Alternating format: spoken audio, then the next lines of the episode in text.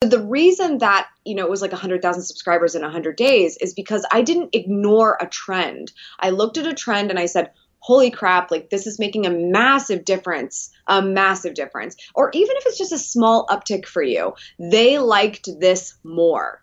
Then do more of that. That is my friend YouTuber Amy Landino talking about how she more than tripled her YouTube subscribers in six months, going from 80,000 to 250,000.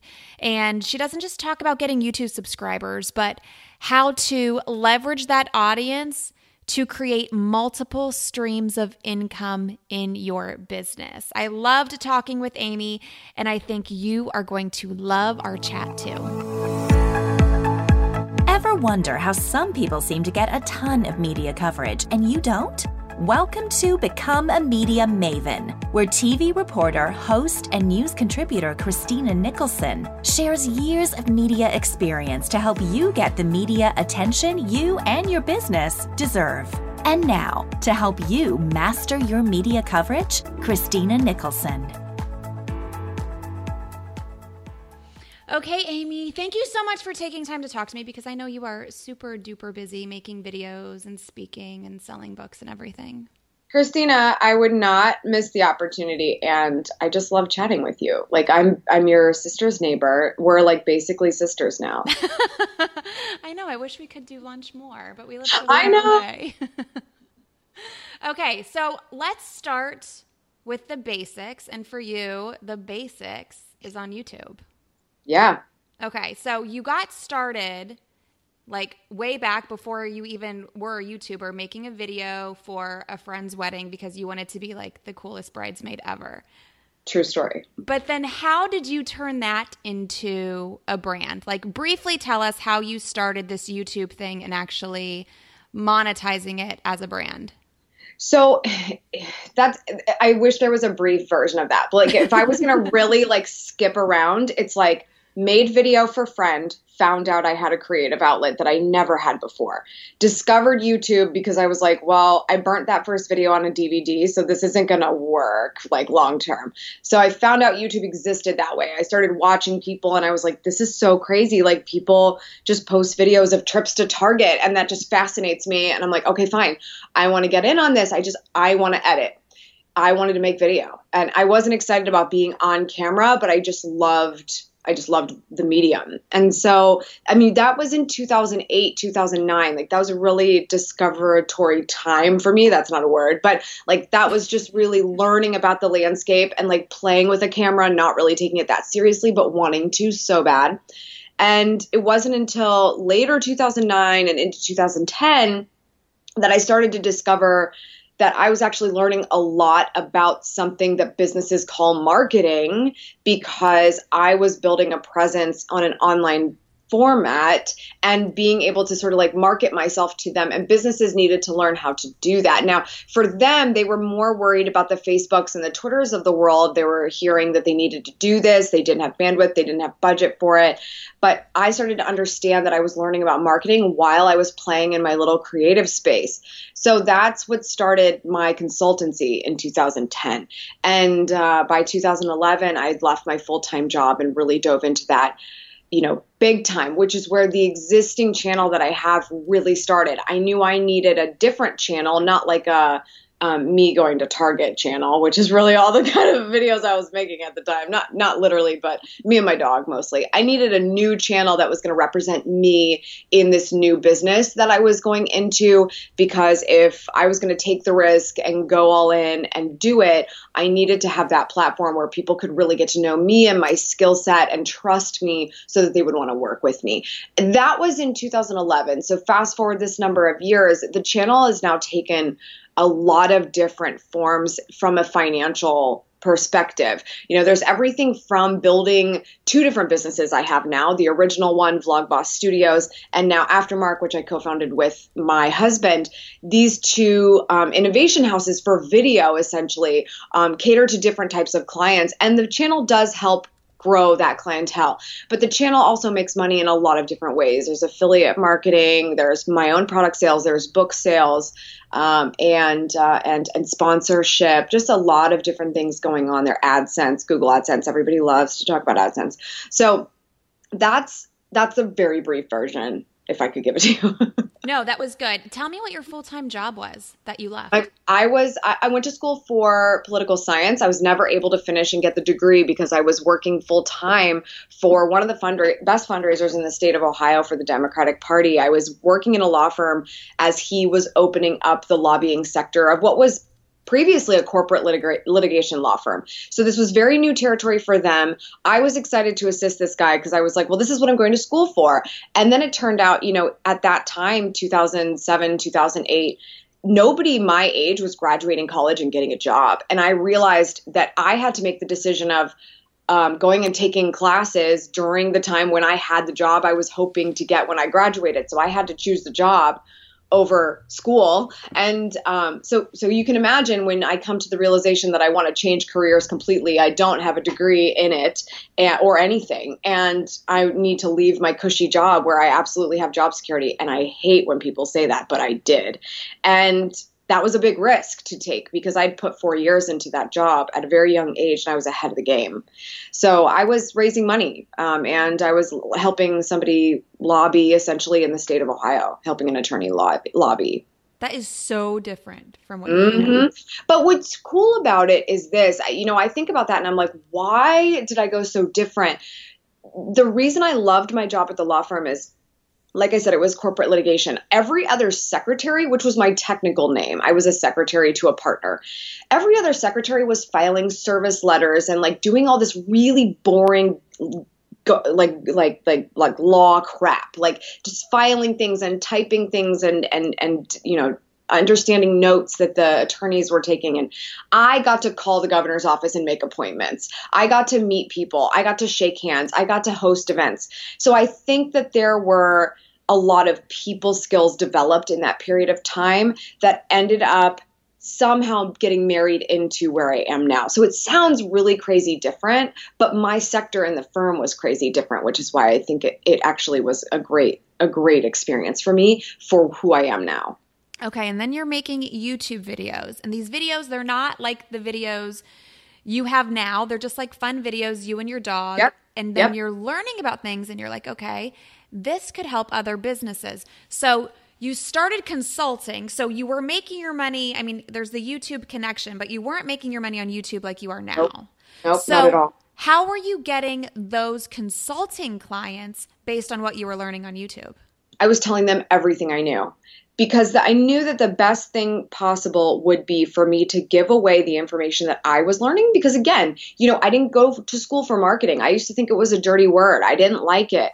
And as I was starting to navigate this space, every time I would learn something new, I would jump on camera and talk about it. So that could mean anything, and it, especially during like 2011, uh, 12, 13, and 14, maybe, there were so many social networks popping up and so many new features and so many new things.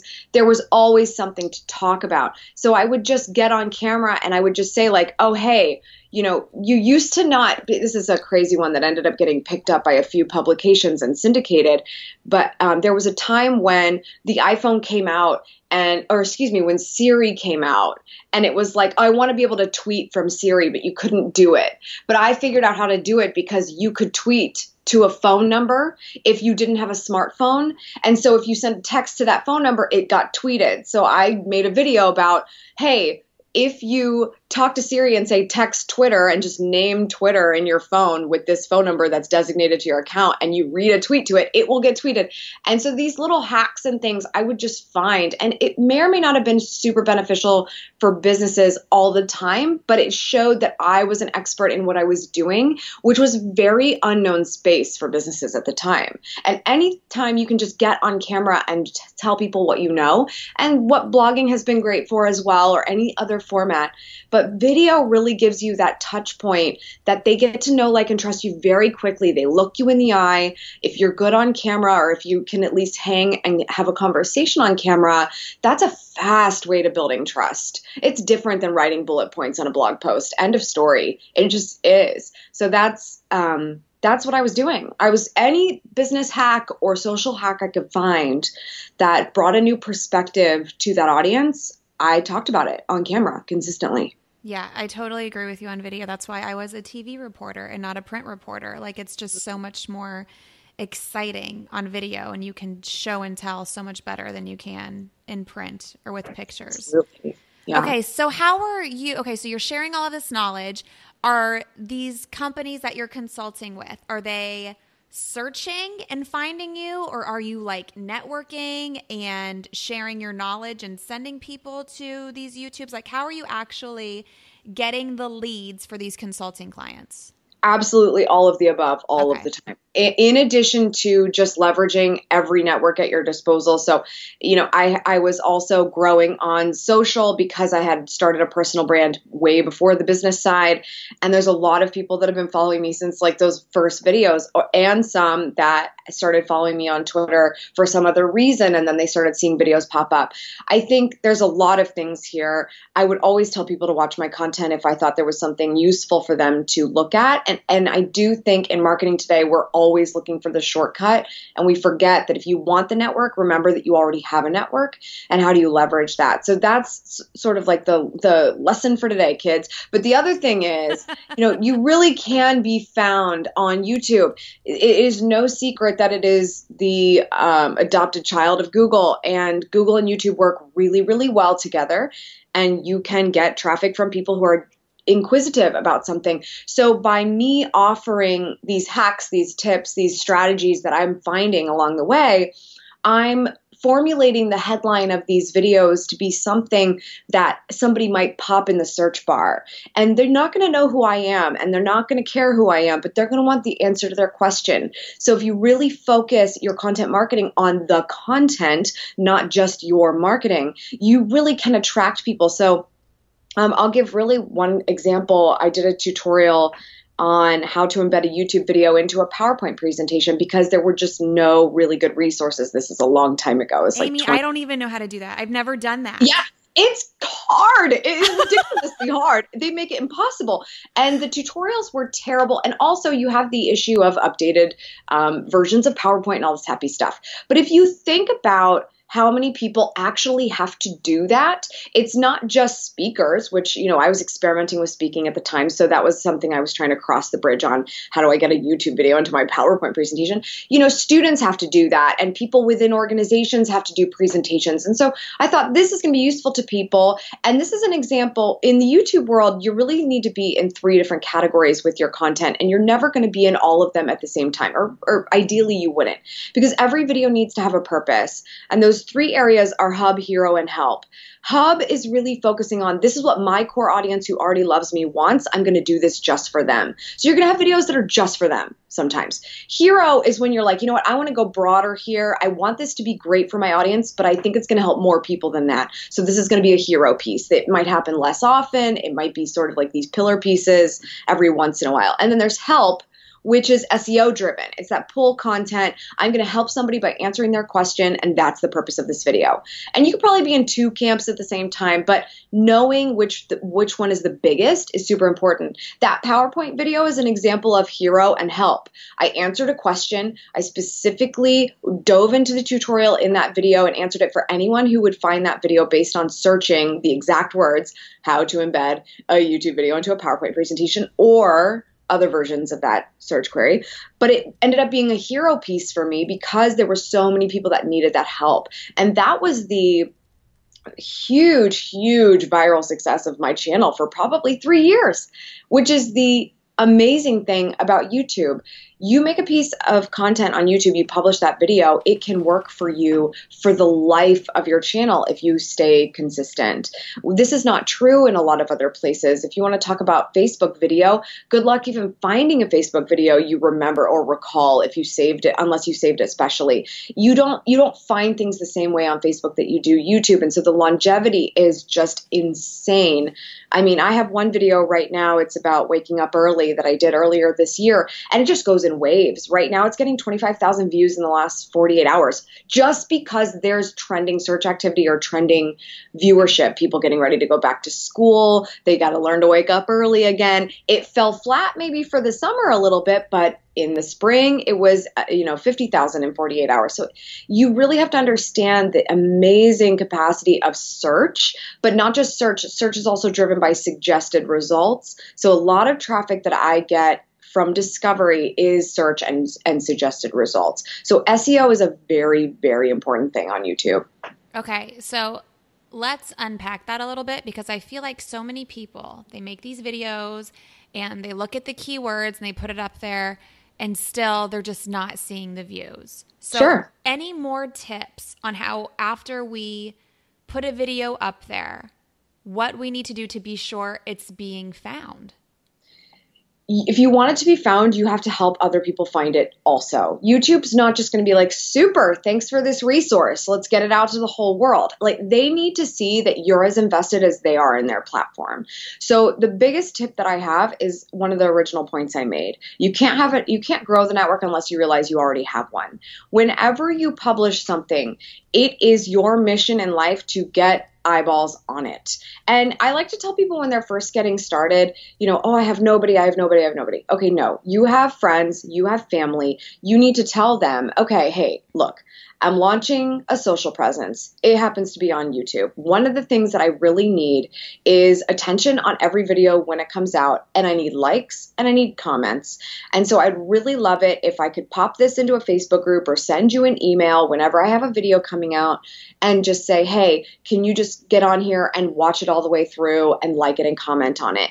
If you bring traffic to YouTube, YouTube brings traffic to you. And what they look for is peaking activity in your channel. If you have zero subscribers, but you're getting 100 views for some reason, that's peaking activity. Like, okay, here's something interesting is happening here. Like, that, why, maybe we should pay attention to this. And they're going to continue to watch. If your statistics go up, you're going to be doing a lot of that work right off the bat. But it doesn't mean that the videos that you first publish can't later be discovered.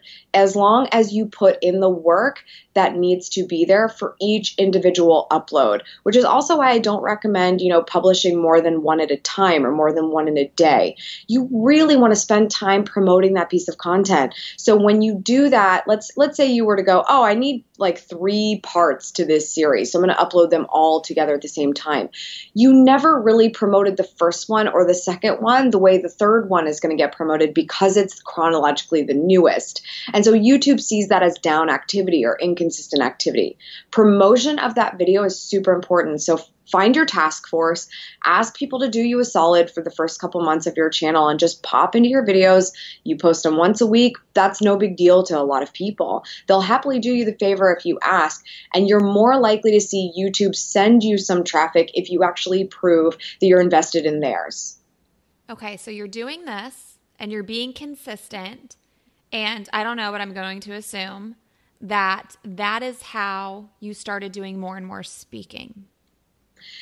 Yeah, you know it's funny. It, it I was just talking to a camera alone in a room, you know, and and I started getting inquiries for speaking engagements, and I thought that was really fascinating. I'm like, you know, I had never expressed interest in doing it. I hadn't applied for anything. I was just talking about what I knew, but organizers were seeing the the ability I had to talk apparently, and uh, that, that they needed that, and they needed a video. They needed uh, certain social networks to be represented on their stages because they needed to communicate these things to other businesses that were coming to their events. So that's really how it started was just I was getting emails from people saying, I saw your YouTube channel. We don't have a huge budget, but we would really love for you to come speak. Can you do that? And I was like, uh, I don't know. Like, I have to figure that out. But, you know, you dig in and you really give it a try. And what I realized was any uh, fear of speaking I had before had a lot to do with not knowing the material the way I know this material. And when you really know something, it's extremely helpful for learning how to speak. And speaking has become one of your main revenue streams. Like you do it all the time.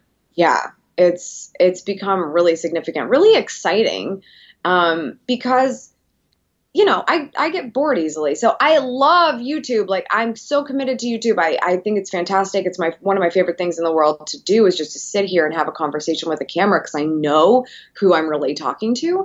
But I I just I love speaking. It's it's exciting for me to do something I feel that a lot of people don't do. And I think YouTube and speaking fall into that camp.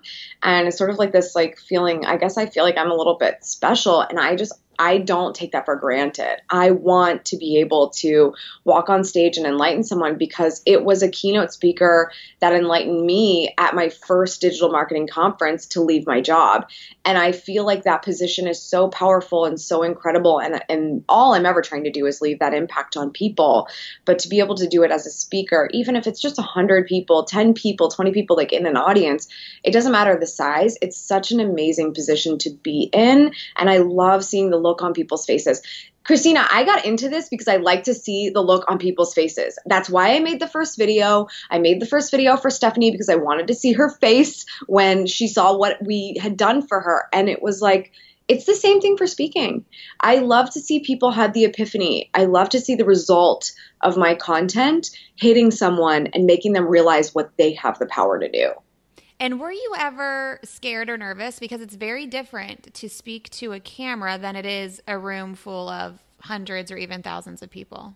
Right off the bat, super nervous because I just didn't have any experience speaking. And all I could think about was speech class in high school and how terribly that went. But when you know what you're talking about and you really believe in it and you're extremely passionate about it, I just realized it it it lifted me up so much. There wasn't time for knee knocking or like sweaty palms. Like I just dove in. I just knew what I was saying. And somehow, probably a lot of practice on camera has helped me with that. I'm not going to say that this is just like, oh, if you know your stuff, it's fine.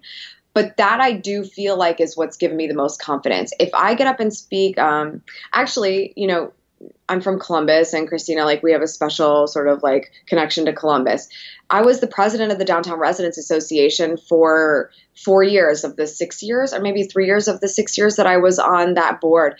And I would actually still, even as a professional speaker, get nervous to speak to the neighborhood because I was always worried that I didn't have my facts right or where we were or who we were talking to. I was way more nervous in that format than I am when I'm talking about this, which is why I say the content really gives me a lot of confidence. Yeah, no, that makes sense.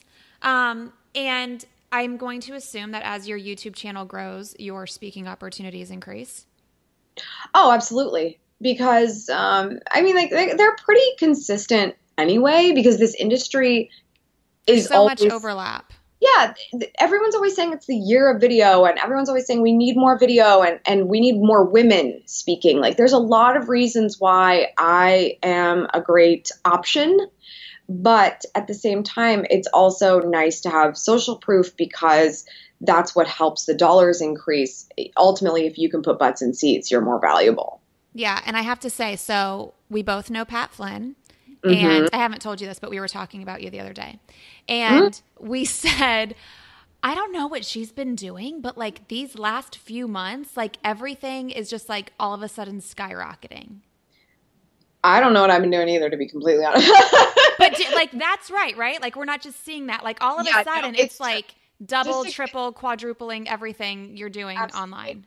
Absolutely. I mean, just to give everybody some context, my channel hit oh god, I have to think about the dates here, but my channel hit I think 80,000 subscribers by the end of 2017 and it was within a and, and, so we were talking about 2011 to the end of 2017 is how long it took me to get to 80,000 and so something happened uh, and I guess I want to blame it on a lot of things. I changed my name. I'm formerly Amy Schmittauer. I'm now Amy Landino. I changed the name of the channel. I wanted to restructure a lot of things. I also had a new set. We had just moved. Like everything from the beginning of 2018 on was like fresh slate. I wanted to really approach my content a bit differently.